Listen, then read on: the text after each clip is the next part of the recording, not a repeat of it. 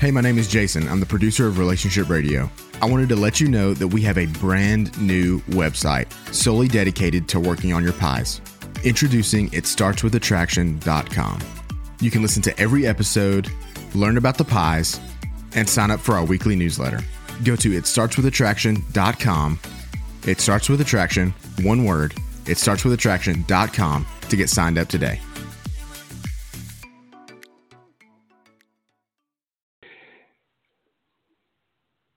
Hello, and welcome to Marriage Helper Live. I'm Dr. Joe Beam. This is a program where we talk about your relationships. And in talking about your relationships, we try to answer as many questions as we possibly can. Now, typically when we start, we start with some kind of a topic. And so let me start with this Do you want to know what love really is? Or will you just be satisfied with whatever comes along? Because if you are, you're going to be disappointed. We talk about a thing called exquisite love, which is experiencing the ordinary. And it starts in the most logical place of all. As a matter of fact, the only place it can start if indeed you want to have love that's exquisite. We have Kimberly Holmes here, our CEO. And Kimberly, can you talk about this for a couple of minutes? What is this thing called exquisite love? Well, it sounds really crazy, right? I mean, it sounds like one of those things where you're like, I don't know what's about to be said. Is this something that's actually attainable? What's what's kind of going on here? But exquisite love, if you're wanting to have this in your relationship, if you're wanting to have this in in you, in in what you're experiencing, exquisite love has to start from within you. And we don't, I mean, we do talk about that a lot at Marriage Helper, but not necessarily in that sense. We've talked a lot about how if your relationship is going through a negative space or if your relationship is going through some kind of trouble or crisis, then there is the need to focus on you and to work on you. But it's not just something that you need to do if your marriage is going through something negative. If you're any in any kind of relationship, then there is a need to work on you. If you're wanting to have any kind of positive in your relationship, if you're wanting to have this exquisite love that we're talking about, it actually has to start from within you. And what Marriage Helper and in general, with Joe and I and the things that we do, we call that working on your pies, your physical, intellectual, emotional, and spiritual attraction. Again, this is not just something that you do in order to try and bring someone back. It's not just something that you do when your marriage is going through a, a, hard time. The pies is something that you do, and the pies are something that you work on no matter what is going on in your life, just always. Me as a person living and breathing on a daily basis, whether I realize it or not, I am working on my pies. Now, I might be consciously working on my pies and doing the things to better myself in every way possible, or I might not be consciously focusing on them, and I might be just kind of n- not growing, maybe even regressing some in my physical, intellectual, emotional, and spiritual attraction because I'm not aware and I'm not focusing and I'm not making it a priority for me. The pies are something that are so important for your relationship, for where you want to head in your future, for you as a person. And that's why we believe that it, you need to focus on it no matter what is happening. No matter what is happening. If you've been around any of our Facebook groups or anything like that over the past couple of weeks, then maybe you've seen the exciting announcement that I have started a separate endeavor, a secondary endeavor, so to say, called Pies University, which I have been so excited about because I love, I absolutely love helping people to work on their pies and understanding what the pies really is, everything that it can encompass, how a major, just what a major life change can come from it. I've absolutely loved being able to do that. And so I started something called Pies University. And I have a mailing list. And I started just with every Friday sending out a weekly newsletter that I call the Five Line Friday, where I share five tips, whether it's an article or a podcast or a resource, to be able to help you to work on your pies more effectively. And people have been thankfully loving it. I've gotten amazing feedback. But some of the other feedback that I've gotten over the past couple of weeks is I've been asking people why they are working on their pies, what they're working on their pies for. And one thing that I have seen over and over and over again is that the motivation behind what many people are doing and working on their pies has the wrong focus. The focus is I'm doing this to bring my spouse back, or I'm doing this so that my significant other will X, Y, or Z, fill in the blank. And the focus is not on I'm doing this to become the best that I can be. And there's still so many people that are measuring their success of what they're doing with their physical, intellectual, and emotional and spiritual attraction based on how their spouse is responding. And you probably see this a lot as well, don't you, Joe? When people are when they are trying to work on their pies, but really what they're focusing on is how is my spouse responding to me? Exactly. Or if it's not the spouse, significant Mm-hmm. other, but I'm trying to get him or her to come to me. And it becomes all then judged by the other person's interactions and reactions, Mhm. which, as you said, if the other person's not reacting or acting like you want them to, you give up, you stop. Right. When really it was always to be for you. Always. That is the purpose of it. And as we're talking about this exquisite love, of if you want to find this love and connection in your relationship that will last, that will last for a lifetime, all of those things that we want as people, that we want in our relationship, it really has to start with me. And not with me focusing on my husband and how he's reacting and acting. It has to start with me. And am I truly growing in myself? Am I truly loving myself? Am I truly doing the things that I need to do in these four areas to become the best that I can be? And it's a huge mindset change. It really is. But I would love for you to join Pies University, to join the email list. We have some exciting things that are going to be coming out over the next couple of days, some exciting emails. And of course, there's always that five line Friday email where I will be sharing my top five tips of the week on how to work on your pies in a very tangible, implementable way. One of the feedback uh, that I've gotten from a couple of people in regards to the five line Friday email is I didn't realize the pies could be this easy to work on, that it is things just as as simple as walking or figuring out how to create good habits or there's even an emotional challenge that I gave of invite someone over for dinner, invite a friend over for dinner and just ask them questions and listen to them. It really can be that simple. But if you would like to join that email list, then you can text the number 33777 text that number and text the word all one word my pies m y p i e s and it'll ask you your name and your email so that you can get joined on that email list. And i would love for you to be a part of it and to work with you to guide you to encourage you to help you do all of the things that you can do to become the best that you can be physically intellectually emotionally and spiritually Fantastic. And I hope people do that. It's on the screen, is that correct? And yes. for those that are listening by blog talk or other things like that, maybe we should read that out loud. I will read it again. So okay. text, oh, the, text the word my pies, M Y M Y P I E S, to the number 33777. Okay, I apologize. I wasn't listening. Okay. I was actually reading something that I want to read to the audience Please. here as we get toward the end of the program. Mm, okay. And and I had Stick forgotten around. this. I ran back to my office and messed up all our equipment getting in and out, so that I can have this here. Halfway through, I was like, I've lost sound, but I'm gonna keep going. 'Cause Okay. I know Jesse's Do you have on it. sound again now? I do. Okay, Excellent. Jesse fixed it. He did a great job. Okay, very good. And so I hope people take advantage of that. And let's go ahead then and Mhm. start taking a couple of calls here. Uh, let's first go to Savannah, Savannah, Georgia, very pretty place down. Oh, no, Savannah, who is in Georgia. Maybe she lives in Savannah. She might, but it says Savannah, who is in Georgia. Hi, hi, Savannah. How are you? Hi. I'm good. How are you? I'm fine, thank you. I, I, when I saw Savannah, Georgia, I just assumed it was in Savannah, Georgia. Well, I know that area okay. code. The area codes. I when I lived in Augusta, that was the area code I had. But anyway, How may we help you, well, I'm actually in Columbus, Georgia, um, but I figured that was going to be confusing that I'm Savannah from Georgia. From so- Columbus. Okay. yes. How may, Savannah how may we help you today? Um, all right. So I am currently in a separated situation from my husband. Um, he has left me quite a few times, actually.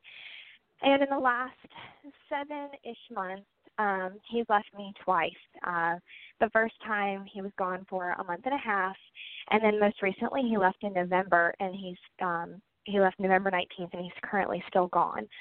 Um, that has been a huge struggle throughout our marriage because you know, obviously our marriage can't be successful if he, you know, has an issue of running from issues. But the the biggest thing now at this point is I want to stand for my marriage.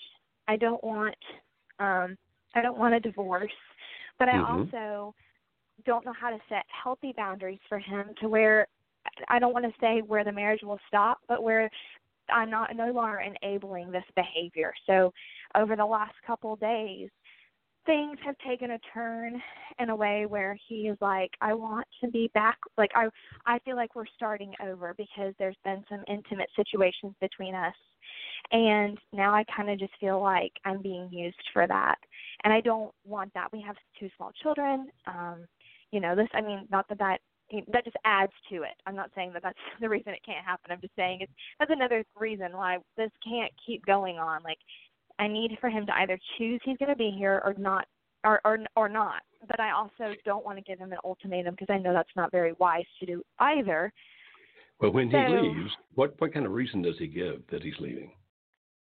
Um, well, over the years, it's changed. It at, at the beginning, it was because we would argue, and so he would instead of like sitting down and trying to talk about the issue, it would be more of a um he gets really angry really fast and so there'd be no like slow to anger it would just be like zero to one hundred so we'd never we'd never get to the the actual issue um he would leave before we would you know get to a place where it could stop and so then it would just end up being me being like hey i'm sorry you know i shouldn't have brought it up and then i just Hmm. kind of it would just stuff it under a rug and we so it'd be that and then eventually it turned into him not just leaving, but him saying, I want a divorce. And so he said it all the time, and that started bringing resentment in my heart.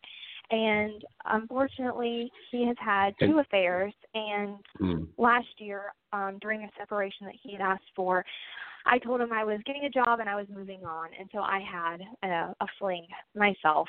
And hmm um he changed his mind after a couple months and told me he wanted me back and he was willing to work on everything and I told him I was like, Well I you know, I was honest. I told him what happened and he was like, It's Mhm. okay, I understand, like I pushed you and then Okay. within a couple months it changed again. And so now So that's when he his leaves, reason for why when he leaves. leaves, where does he go? because of what I did.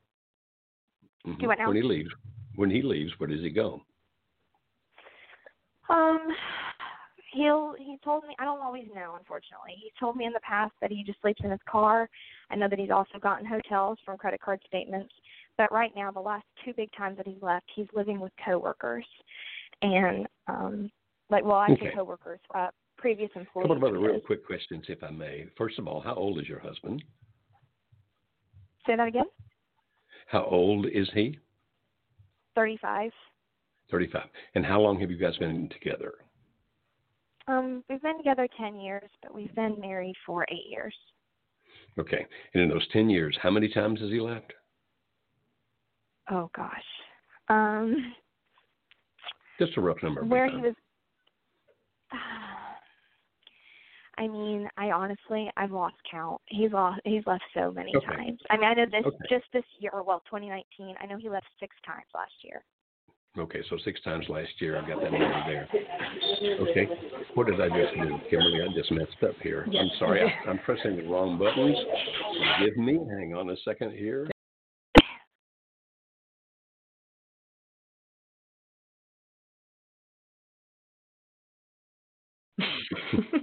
You know, I I don't know how many more things I can do wrong today. I broke our earphones. I uh, I've done everything else, and now I'm, I'm but poor Savannah. But is like, know what, in the world are you doing there? we accept you and we forgive you for what has happened. the problem is, we got to the studio earlier today, That's the problem. earlier than we normally do, and that messed up everything. Everything. Because usually we rush into the last second. Last second. All right, let's go back to what Savannah was talking about. So he left six times last year. Mhm. He's left so many times over the 10 years they've been together, she can't keep count anymore. Mhm. And so, in a situation like this, when you have a fellow, Mhm. and it could be a woman, but in this case it's a fellow, who is basically running from any kind of conflict Right. whatsoever.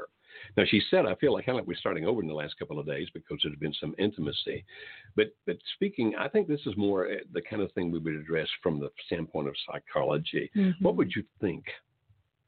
Well, there's definitely a pattern of mm-hmm. of poor conflict skills. You know, for some reason, probably something in his past, maybe even before they met, mm-hmm. there has been a for whatever reason either a pattern or a repetition or a triggering event that when it happens, he leaves. He doesn't know how to handle it. Now, mm-hmm. my question back would be is that something that whenever they have conflict in the marriage, um, because of the how that happens, if there's poor um, rules of engagement, as I would like to say. If you have mm-hmm. poor rules of engagement when you're fighting, that ends up, you know, where it you're you're screaming and you're yelling and things are said that are terrible and there's stonewalling all of those things. Is that why he's doing it, or is it because that's how he saw his parents handle conflict, or is there something that happened? I mean, it triggers for me. There's something deeper there. There's absolutely got to be something deeper mm-hmm. here because because people, generally speaking, I mean, most of us don't like conflict. We try to avoid conflict if we can. But when you leave a marriage six times in a given year mm-hmm. and you've got two small children there, mm-hmm. then something's occurring that's beyond the normal range. Mm-hmm. And so I'm quite convinced that you're right. It's going to be something that's occurred back probably all the way back into childhood. Now, so so Savannah's saying, so what do I do? Savannah, you can either continue to do what you are doing, which appears to be aiding and abetting.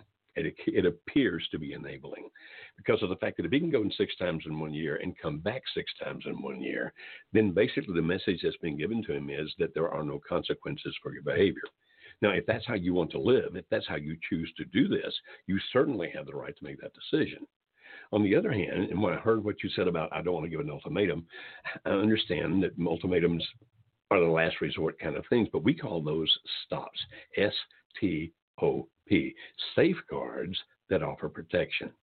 And in a situation where there's a safeguard that offers protection, then there are consequences for a person's behavior. It would be if, for example, you chose to do something like that and you say, well, who's being protected? Well, you. And to some degree, your children are being protected because I imagine to small kids, the mixed message of daddy's gone, daddy's back, daddy's gone, mm-hmm. daddy's back would not be advantageous to them as well. Mm-hmm. That is causing some confusion in them if they're old enough to understand that he's not there, that he's left, that he's not going to be there for a while. Then it's got to be confusing them. And so, if you were to set a, a stop, a safeguard that offers protection, it would be something like this: the next time you leave, you're not allowed to come back for at least three months. Now, I'm not giving the exact time. I'm giving an example. But typically, what we say is if you're going to do a stop, you need to have a tiered response, meaning if it happens the first time, this is the consequence. Then, if we get back together after that, if you were to just rush off and leave again, then it's going to be six months. Now, that's what we mean by tiered. The first time is this consequence, the second time, it's a larger consequence. And if we get back together after that and you do it, then here's the third tier, which is you're not coming back. Now, understand, we're not trying to get you to end your marriage. We're not trying to end this. We are pro marriage. We hope that you figure out how to save your marriage. But the point I'm trying to make is if he can go and come at will and there's no consequence for his behavior, I don't know how you stop that behavior. If people can do things and they realize I can come back whenever I want to, all I have to do is say, I'm sorry, and you'll take me back. What's to keep me from leaving the next time he's got a conflict? So my suggestion would be, and I'm assuming you're going to agree with this, Kimberly. My suggestion would be this: first of all, say we need to find a therapist mm-hmm. who understands what's called attachment styles. Mm-hmm. Now, pardon me. The best way to find therapists is to find people who know therapists have had experience with them. Just the fact that they advertise in whatever online, whatever it might be, does not mean they're very good at what they do. And so you want to find people that can refer them. Or if you can't find anybody who can refer one, you can call and ask for an appointment. Uh, just a very brief five minute discussion before you set up anything beyond that. If he or she will not re- agree to do that, that's not the therapist you want anyway.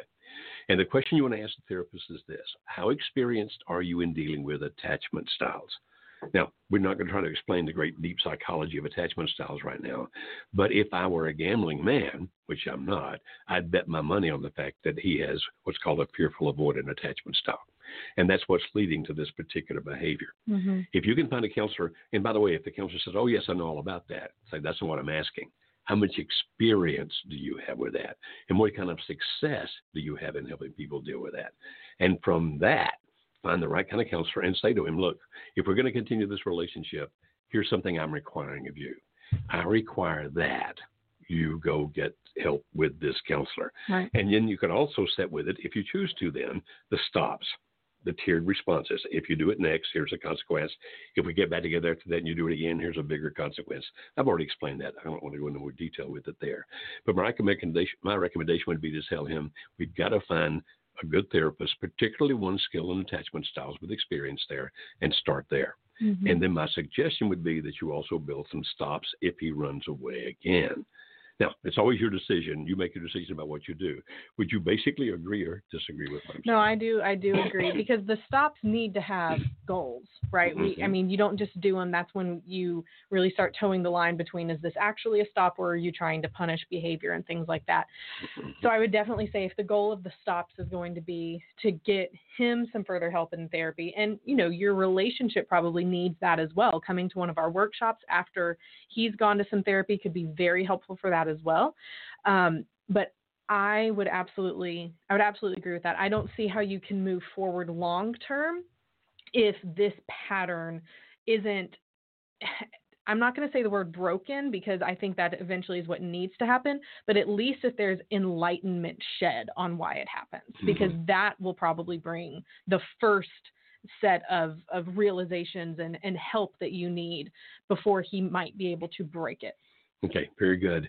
And now we're going to go over to Texas. I apologize for this cough. This cold keeps hanging on. We're going to Texas to talk to Manny. Hi, Manny. Are you there? Yeah, I'm here. Okay. hear? How may we How may we help you? Are you on a speakerphone, Manny? No, I'm in a. Uh, I'm on a on a Bluetooth right now. Is that any better? on a I was in Bluetooth. a- It can hear the background sorry. noise is gone, but if you could get closer to the microphone, that would be helpful. Yeah. Okay. Uh, is that any better? Yes, that's better. How may we help you, my friend? Okay. Okay. Okay. Um. So. Everything. Now I'm on a speakerphone. Sorry.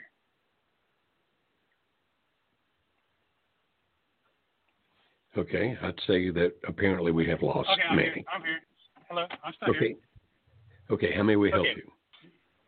So, um, it's been about three months, and we're uh, I don't know, semi-separated, living together. And I don't know, she sees us as not, you know, a thing right now, but everything seems kind of normal on the business front. I mean, I just she comes home and tells me about her day and everything. Over the holidays, it was kind of rough, and you know, I kind of maybe said some things I shouldn't have said, and kind of, you know, I don't know, pushed her away a bit, not not purposefully, but in that she told me a few things, and one of the things she told me was that you know she misses the way we used to be, like when we started dating. We've been together for ten years, married for three, and it's only been three months since she told me that you know I needed to change the things I was doing, or you know I might lose her.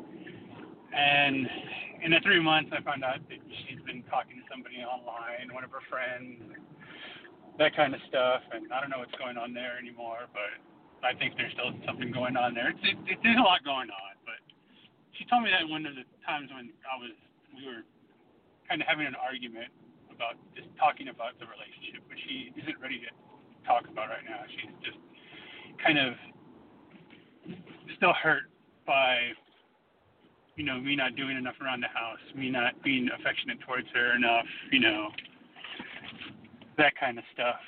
When I really didn't know that she was that much hurt by that. So I mean, now she's saying that she wants, she wishes, they, you know, she misses the way things were when we were like the first few years of our relationship, and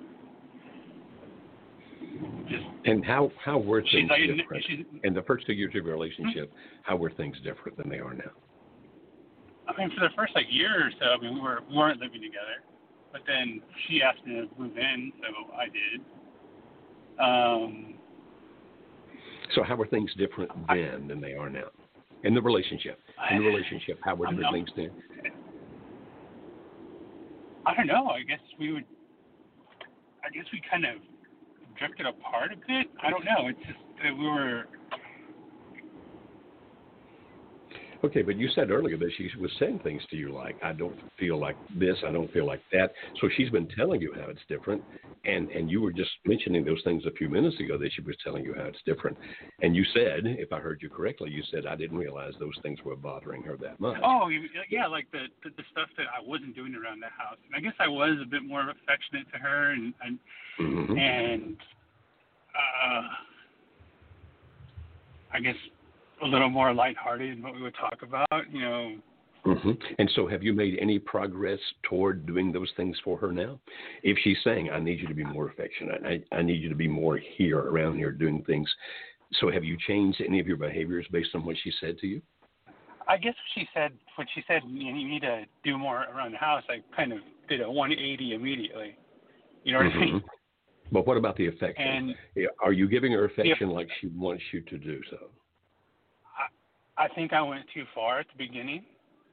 What does that mean? Like, like not too far, but I just I, I don't know. I it I turned it up too much. You know, I I kind of was too affectionate, and she felt like she she told me she felt it was foreign to her that I was actually paying attention and giving her affection and wanting so to hold she feel, her. And, so she felt smothered. Then is that what you're saying? Yeah, I guess so. Okay. Well, if she feels smothered if you do a lot, and if she feels that you're not paying any attention to her if you don't do much, then it would seem that somewhere in between those two things would be the right way. Here's my recommendation to you ask her. Sit down with her and say, I'm not here to argue. I'm not here to defend myself. I just really want to understand. And so here's what I'm going to do. Let's just sit down together and do this when you have plenty of time, when there's no other, other pressures going on. You're not arguing about anything. It's actually a very true and even conversation.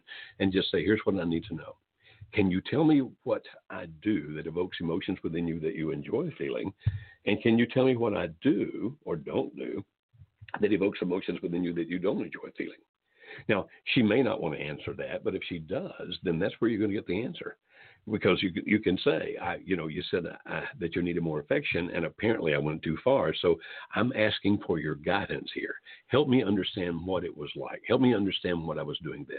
Now if she'll answer the question or those questions because it's more than one and if you can have an honest conversation with each other then you'll find the answer there.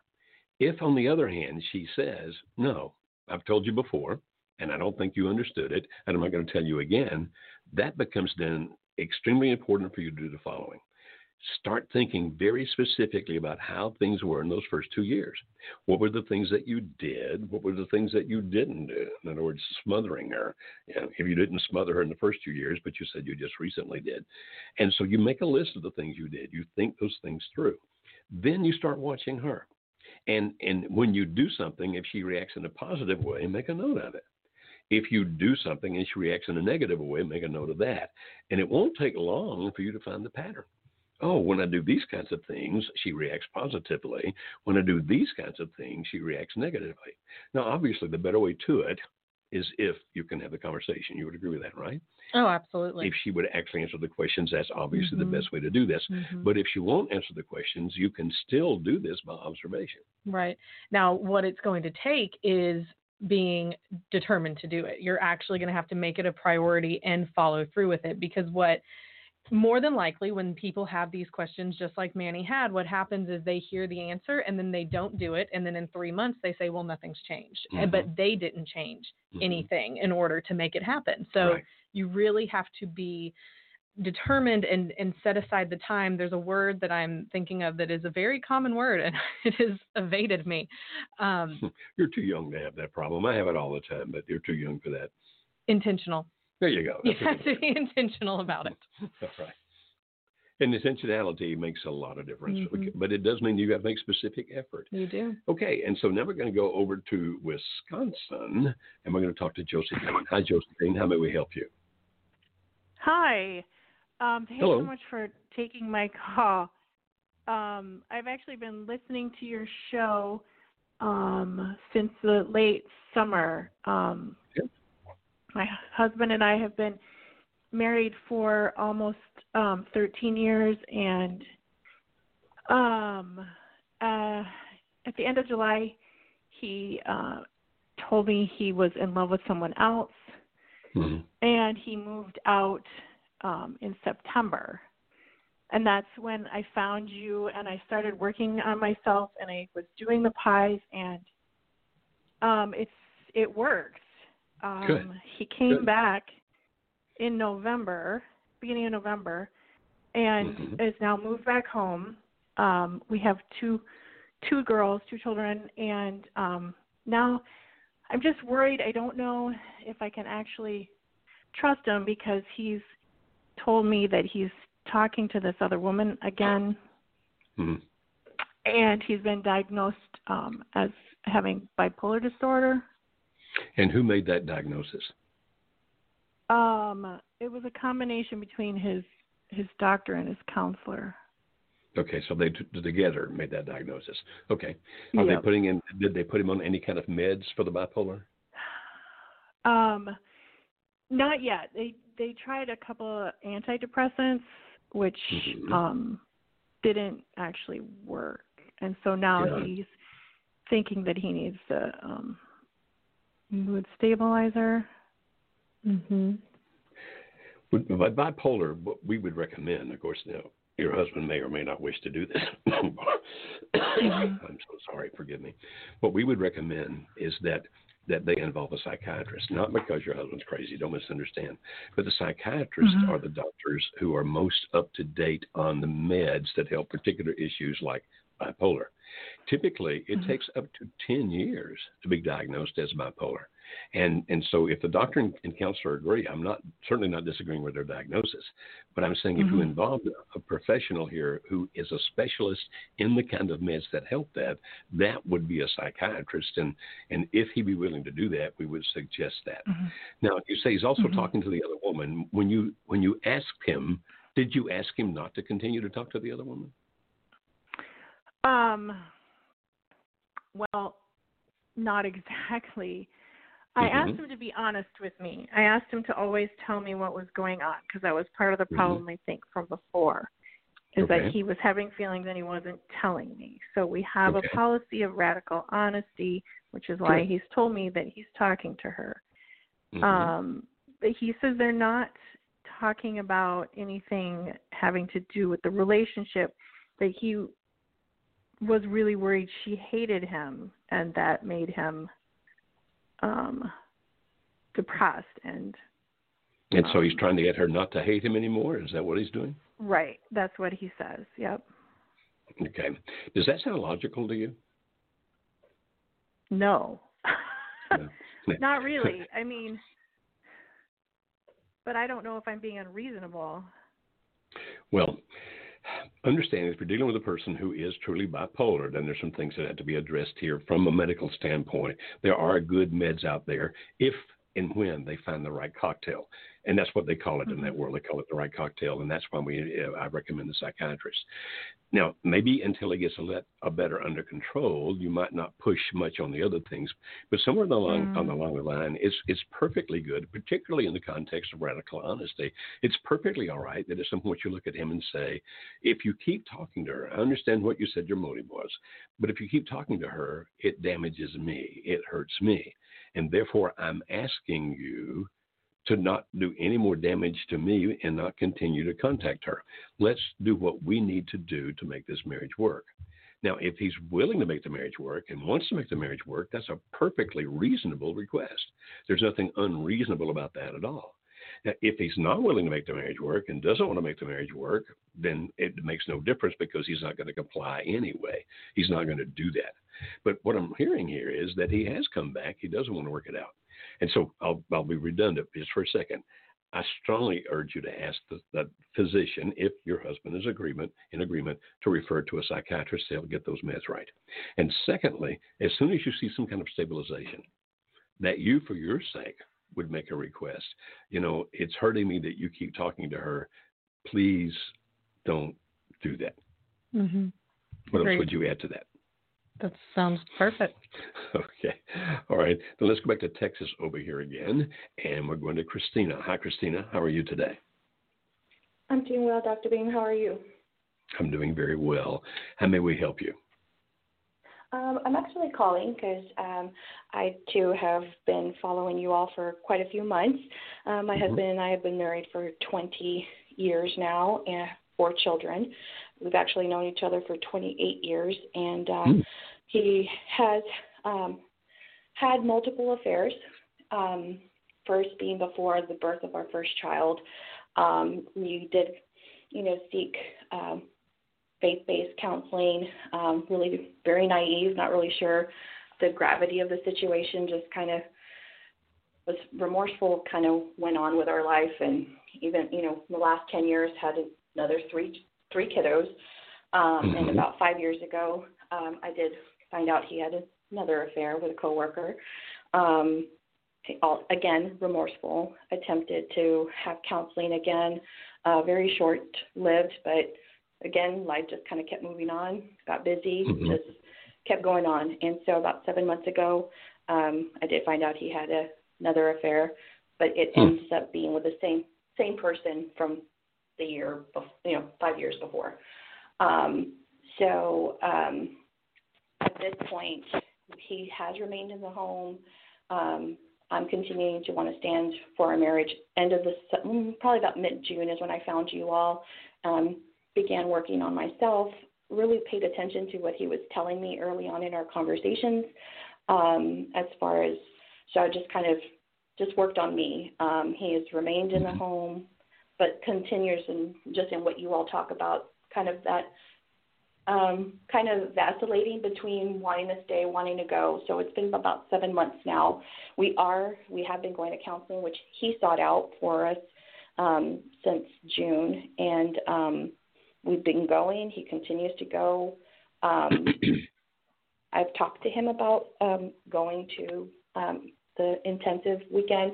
Mm-hmm. He's not really sure he wants to, but my main thing has been now is that when we have been sexually intimate, he mm-hmm. initially was like fight or flight kind of deal. He would run pretty much out.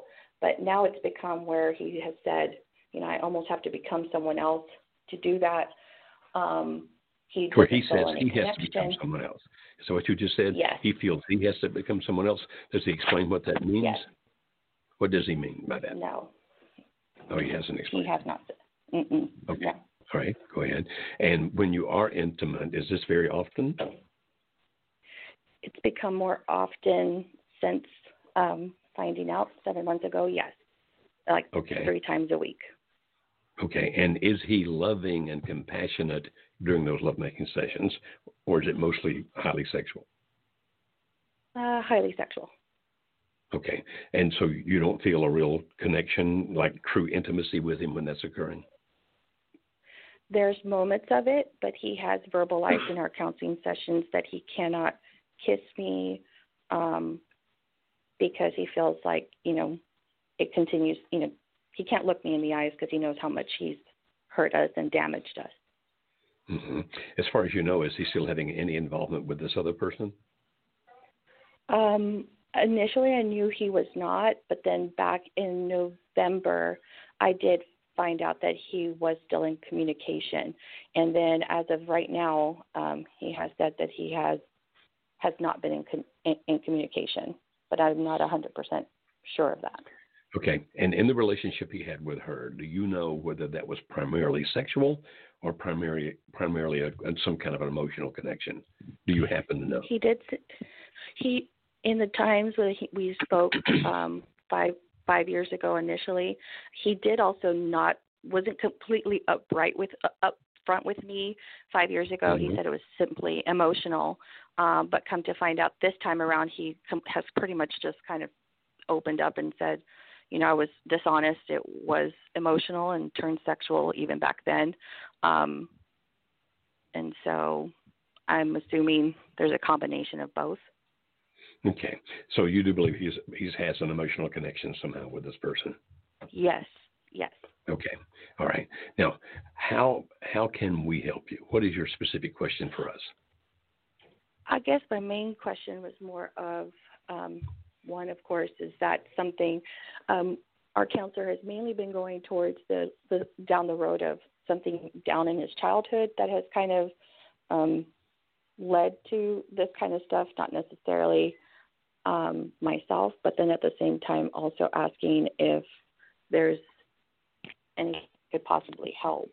Um, with helping him get through that part. Okay. Is the counselor actively trying to help you guys save your marriage? What was that? Is the counselor actively trying to help you guys save your marriage? Yes. Okay, good. That's good because not all counselors do that. It may be that some of this is rooted in childhood. As a matter of fact, most every time we see some kind of relationship problem, there there are things from childhood that connect back to that. And do you want this marriage to make it? Absolutely. I mean, I I, love him. Okay. And do you believe that he loves you? I do. I just think Okay. he's um he's definitely deep down with the guilt and the shame. Um I Mhm. actually bought your book, uh Getting Past Guilt and Shame and I've actually read it, but um it's not something I think that at this time he's interested willing to- in. Gotcha. Okay, I understand that. So I'm, I'm going to ask again because I'm not clear yet. What is it that you're asking us to help you with? I guess with the sexual intimacy, if there's a way for me to be able to assist him, or is it best then for maybe for us to, you know, abstain since he feels he does it for me because he feels that I need it, but I also have been doing it also for him because I don't want to withhold because there's no reason for me to feel like I'm punishing him for something. So I guess my main question is is is there a, something that you know is it best for me to abstain and us both understand why we're abstaining, or I just don't know how to help him with that. Mhm. I think that's a very reasonable question. So let me talk about that for a second, if I may. First of all, I would recommend that you go to our YouTube channel. That's youtube.com slash Marriage helper. Okay, so simple enough that I can't remember it. YouTube.com slash marriage helper. Mhm. And and we have a couple of hundred videos on that site. And one of those, at least I know, and there may be more than one. Again, I apologize for the call. At least one of those things, one of those videos there, I talk about the fact of should you be sexually intimate with a, a spouse in a situation such as you're describing. And and that's like 10 or 12 minutes long, that video. So we can't replicate all of that here. But here are a couple of pros and cons I would ask you to think about. Here's a pro.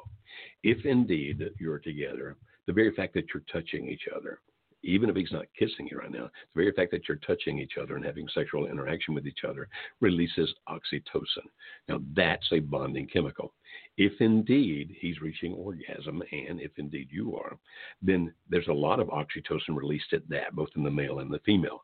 And oxytocin is a strong bonding chemical. Therefore, there's a possibility that by making love to each other, that you can increase the bond, particularly with time. And so that's a good thing. If you feel that you're enjoying it and that you're benefiting from it, then that's okay. Now, here's a negative. If you feel that you're somehow being used, then this is going to work against you because after a while you're going to be full of resentment. Or, or if, if you feel that somehow you're trying to buy him back, like I'm, I'm reclaiming my territory, I'm going to do this so that you come back, then that kind of motivation can be pretty tough to deal with over time. And if you think it's going to happen, like this is going to reclaim my territory, this is going to bring my husband back to where he loves me again, then you might be setting yourself up for some major, major disappointment. Because while it could do that and may do that, it may not do that. In other words, it's not a given. It's not a slam dunk as we would say in the sports world.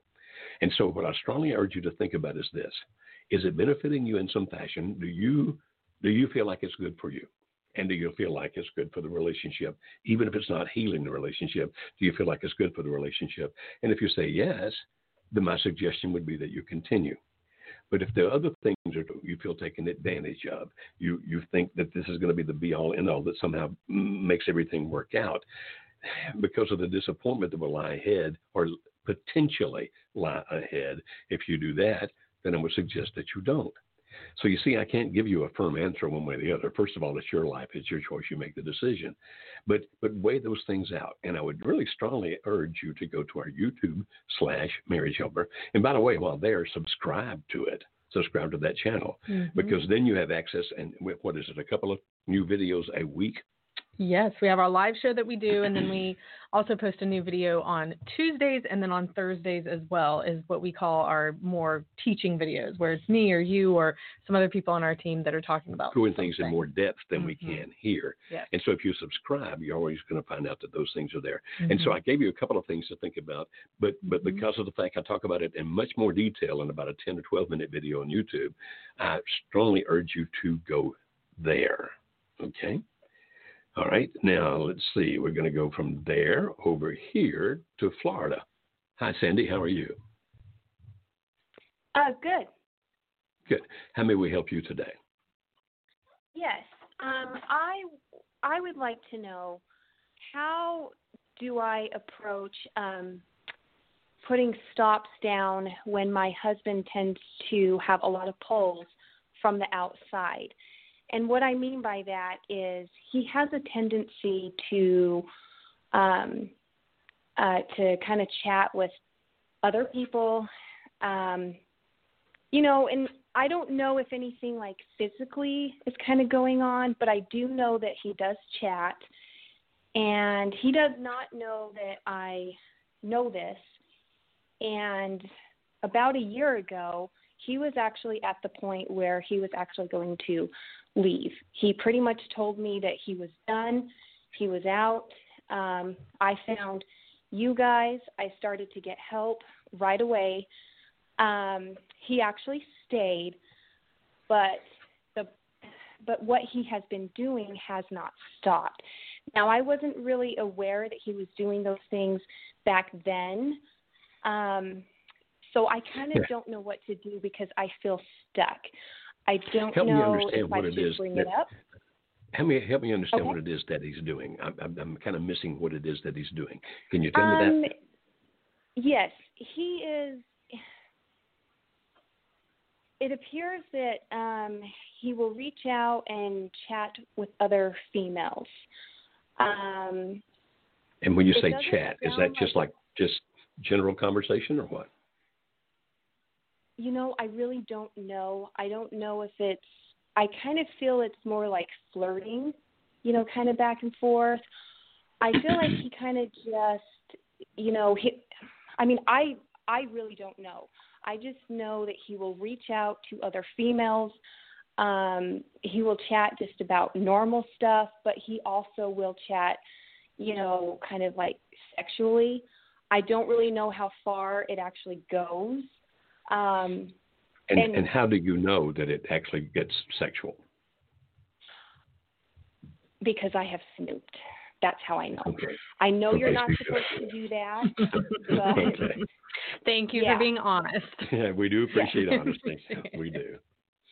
Okay, so you know that there's there's sexual innuendo and some sexual conversation. You know Yes. that because you've seen it. Okay, because what I was trying to figure out here is is this is this person Sandy just super possessive and therefore doesn't want him to talk to any women ever about anything, or is Sandy does Sandy really have a point that that he's having conversations that are inappropriate? And you just uh, answered Mm-hmm. that question for me. He's having conversations that are inappropriate. So that's what I was trying to find out there, Sandy. So okay. Okay, all right, and so they are inappropriate, and and you obviously have not, based on what I've just heard, you obviously have not let him know that you've been reading these things, right? No. Mm-mm. No. Okay, and what is it that you want him to do now? Well, you know, I really would like him to just stop doing that because I feel like I'm getting a lot of mixed signals. You know, he will come home, he will tell me that he loves me. Um, we will have some great days.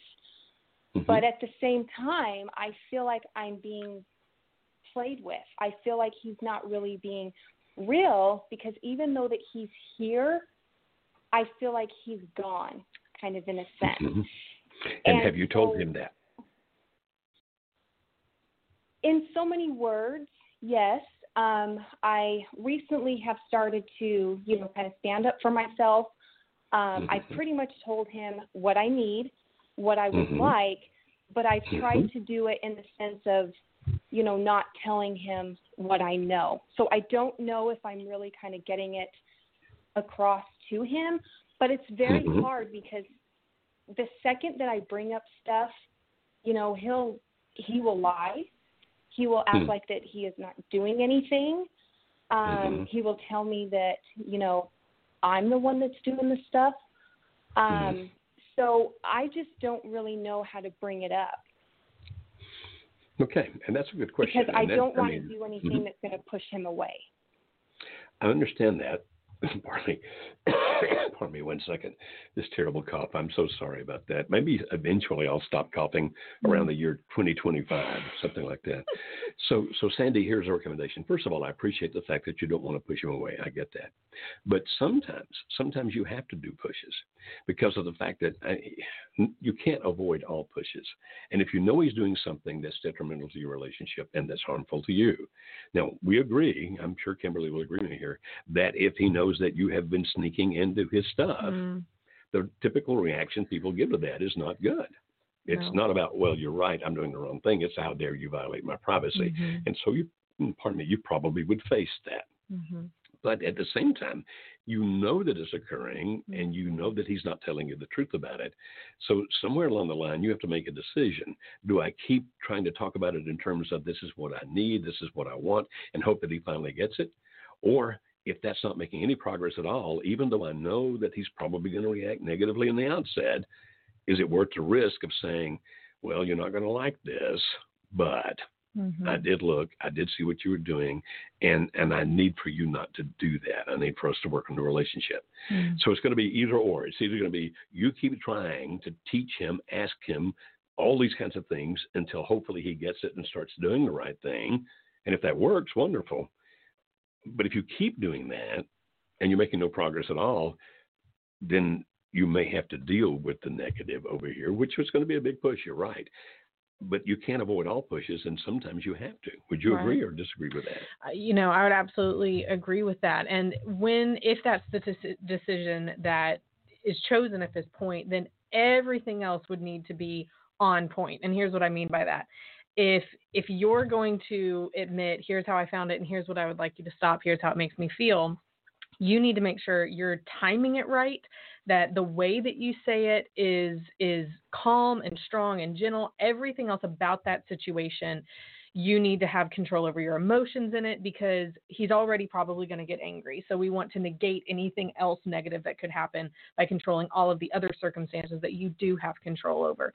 So that's just something to think about That's excellent. That's actually very, very smart advice there. i know I, I uh, messed up all of our equipment and began the program in a bad way because I sneaked out right after we started to go get this that I had left in my office and needed to have here. it was worth it Uh, I hope it is.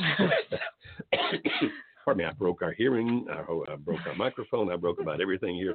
Jesse was having a heart attack, our producer over there. he has one every week it's fine we have aged him considerably since he started working for us.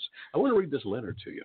It's uh, it was actually sent to David and Deborah Matthews. Now they are a couple that we uh, that that work with us here, and they lead some of our workshops, our intensive three day workshops. David and Debbie do that, and this is from a couple who went to one of the workshops that David and Debbie led, and this was a letter they sent to David and Debbie. Oh how Okay. cool And so this is a it. copy that I was given yesterday. We just ended a three day workshop yesterday, and it was amazing. And Mhm. David and Debbie were leading that workshop. And of Mhm. course, I was there for good portions of it to help out. And sometimes I actually lead the workshop, sometimes I'm just there to help out. It was a good workshop. A lot of great things happened for marriages in this workshop yesterday. But when they gave me this letter, I thought, we've got to read this. Okay. Now, I'm going to try to leave out the people names here just to protect them, although I, there's no way from the first names you can know who they are. Basically, it's being written by the wife, and she said, My husband and I were in the marriage chapel workshop, and she mentions when it was and that David and Debbie were leading. And she said, We've learned and grown so much since the workshop. It's not been easy by any means. By the time we headed to the workshop in January, I had already mentioned wanting a divorce. After the workshop, I was still stubborn and said I didn't care. I still was not happy. And in April, which was one year after we got married, so things went south pretty fast with Pretty this couple. fast. One year after we got married, we went back and forth. I went and saw my lawyer a few times. Filed for divorce uh, in after being together since age 15, now 26. We had one court date. I still have my LO. Now, for those that are not familiar with how we phrase things here, an LO is a limerence object. It's it's a person that you are having a very strong sexual and emotional affair with. I still had my LO, and that went back and forth for uh, it was a phase, and, and then things would go back over a year. I'm getting a little confused with her writing here. Her husband still wanted to make it work, and she was still shutting him out, thinking that you know that's the past, it's over. And then she was pointing out her husband's weaknesses. Okay, he's drinking, he's got a temper, he has PTSD from his service in the uh, working in the armed mm-hmm. services, so forth and on. But, but he stayed by my side, and I still wanted the divorce. He continued to want to work things out even while I still had someone else in my everyday life. And then one day, it just hit me. How could I let him go? How could I let him go? After everything I'd put him through, all the pain and hurt and all the back and forth, and not knowing what I wanted, but he wanted me. Nobody else but me. So I realized I needed to cut things off with the other person and give it a chance, a 100% chance, not 50%, or not only try when the LO was making me angry or when I felt like trying to see what can happen. And she goes on, and again, it's getting too long, but basically, they went to the workshop. Months passed, mm-hmm. months, before finally the things that they learned in the workshop began to have an effect on her mm-hmm. begin finally to sink in and have an effect on her. Mm-hmm. Now, and, and that's when she turned and looked back at him and thought about all the things that she learned in the workshop, of what she says in this letter here. And by the way, their pictures are on this letter. Mm-hmm. You can see here it. what they look like. And and just basically saying, Debbie, Deborah, uh, and David, thank you for leading that workshop. Thank you for what you planted for us. And then they included a gift here. So sweet. A gift that they sent to Debbie and David, and, and he was showing me the little gift that they sent to them. And so, if you ever think, well, ours is impossible, so was that one. Mm-hmm.